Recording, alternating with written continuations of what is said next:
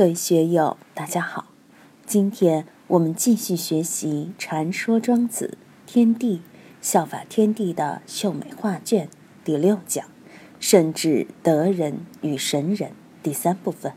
让我们一起来听听冯学成先生的解读。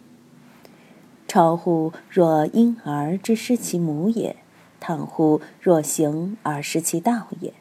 一个道人。唯一忧虑的就是像婴儿失去自己的母亲一样失去道，不论是惆怅也好，茫然也好，他都以道为重，而不是以社会上的得失是非为重。所以才用有余而不知其所自来，饮食取足而不知其所从。大家每天都在吃饭，皇上是日食三餐，夜宿七尺。老百姓也是日食三餐，夜宿七尺，所以说成都人很幸福，一月挣一万块钱的和挣一千块钱的幸福指数相差不大。为什么呢？你就是吃山珍海味，你又能吃多少？你在小馆子一样也能消费得很舒服。怎样使自己财用有余而不知其所自来，达到一种任性自为的境界？达到禅宗里讲的逍遥任运，不要管这些来来去去的，只要一个人活在世上不死，都会有一路的。叫花子都有一碗馊稀饭嘛。现在餐厅的东西不好，他还不吃。乞丐都有选择性了，有的乞丐比我的钱多得多。升官发财都要讲究一个因缘，这个因缘确实是不知其所自来。我们说。有意栽花花不发，无心插柳柳成荫。命运就是我们选择的结果。我们每天都在面临选择，把我们一百年的选择连成一条线，就是自己的命运。但是你为什么选此舍彼，就在于价值观和因缘的不同。你连你自己的念头起伏都不知道，下一步想什么都不知道，都不能做主。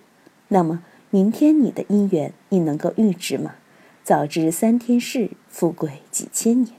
如果你知道股票的行情是怎么涨跌的，你早就成亿万富翁了，对不对？你不可能知道外边姻缘的来去。我们说，过去的都是必然的，未来的都是偶然的，明天的事情很多都是偶然的。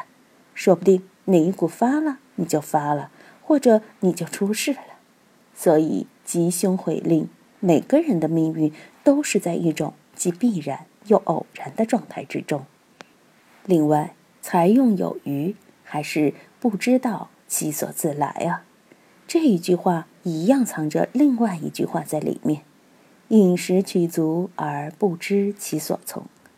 当然，真正有道的人、有德的人，他根本不为财用一路而操心。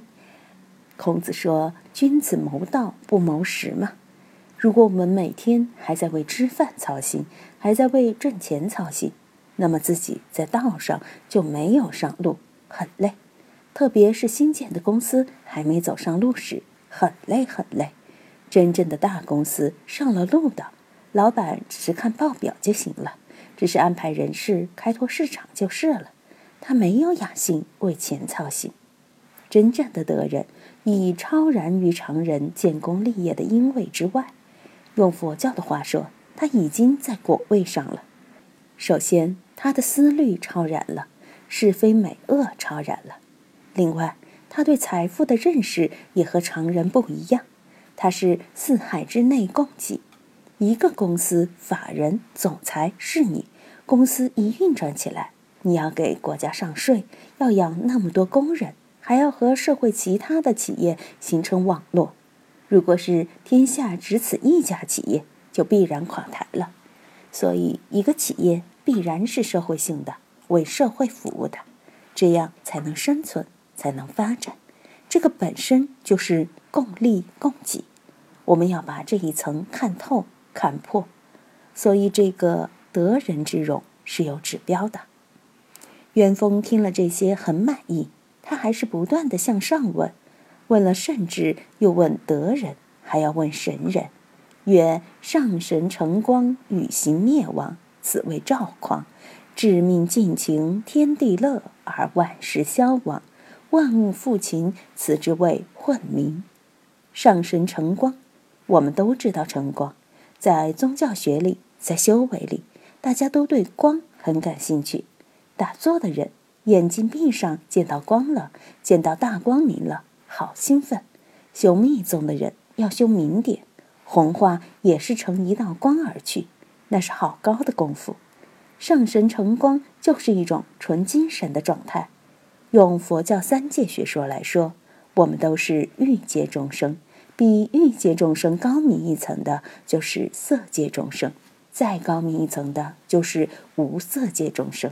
那么，这个上神成光就应该是无色界了，一种纯精神状态。所以，真正的神人没有形迹可见，无论行住坐卧都不能见他的形迹，哪怕他的形迹摆在我们面前，我们也视之不能见。为什么呢？他像凡人一样，我们不知道他的成光所在，他与行灭亡，所以高明的人，他和光同尘，我们是看不到他的高明的。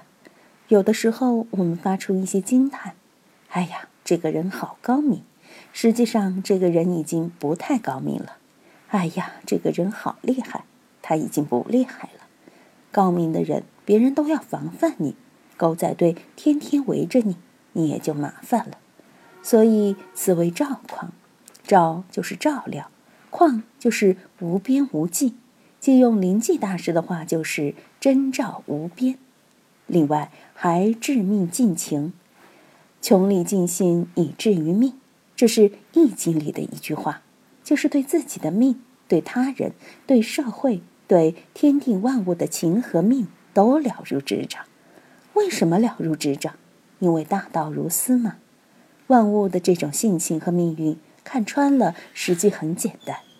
我经常说，人有三个命，一个是自然之命，就是生老病死，你活一百岁也是死，两三个月夭折也是死。自然之命谁也回避不了，就是生死两个字。一个是社会之命，就是富贵穷达，是非得失。要么富贵，要么穷贱，要么是非，还有一个是精神寿命，就是喜怒哀乐。我们的命不外乎就是这几个字，这几个字就把我们的命圈死了。成住坏空，阴阳往还，说穿了就是致命尽情这四个字。当然了，命很简单，说穿了也就那么几个字，而情呢就很丰富，整个人类社会。你说是命演变的，还是情演变的呢？佛教称为五浊恶世，正是因为五浊恶世，自地球诞生以来，无穷无尽的悲喜剧都在地球上演。小的恩怨情仇、是非官司，大的战争瘟疫、天灾人祸，麻烦至极。这里我推荐一张美国航天器拍的土星照片。土星环上有一个小小的蓝点，就是我们的地球。我们在地球上看土星，就是一个针尖大小；在土星上看地球，可能比针尖还小得多。为什么呢？土星的大小是地球的七百多倍，只不过地球离太阳要近一点，可能看起来要亮一点。但就是这么一个亮点，居然居住了几十亿人。从金字塔到现在的原子弹。还有宇宙飞船，这样那样的热闹，在太空之中，在无始的时空之中，再来反省我们的什么命啊、性啊，就会觉得一点味儿都没有了。平常的种种雄心壮志、万丈豪情，在沉寂的宇宙之中都没有多大蹦跳的劲头。但是我们该做的事还是要做，并不是因此我们就消沉，大家买包耗子药走了算了。不是这个意思，关键是我们要致命尽情，要知道万事万物的来由。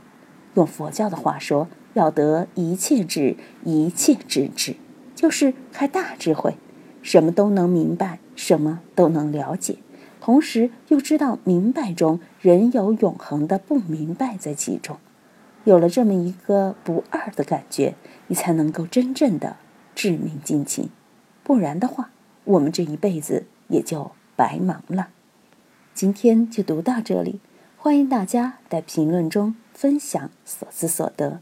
我是万万，我在成都龙江书院为您读书。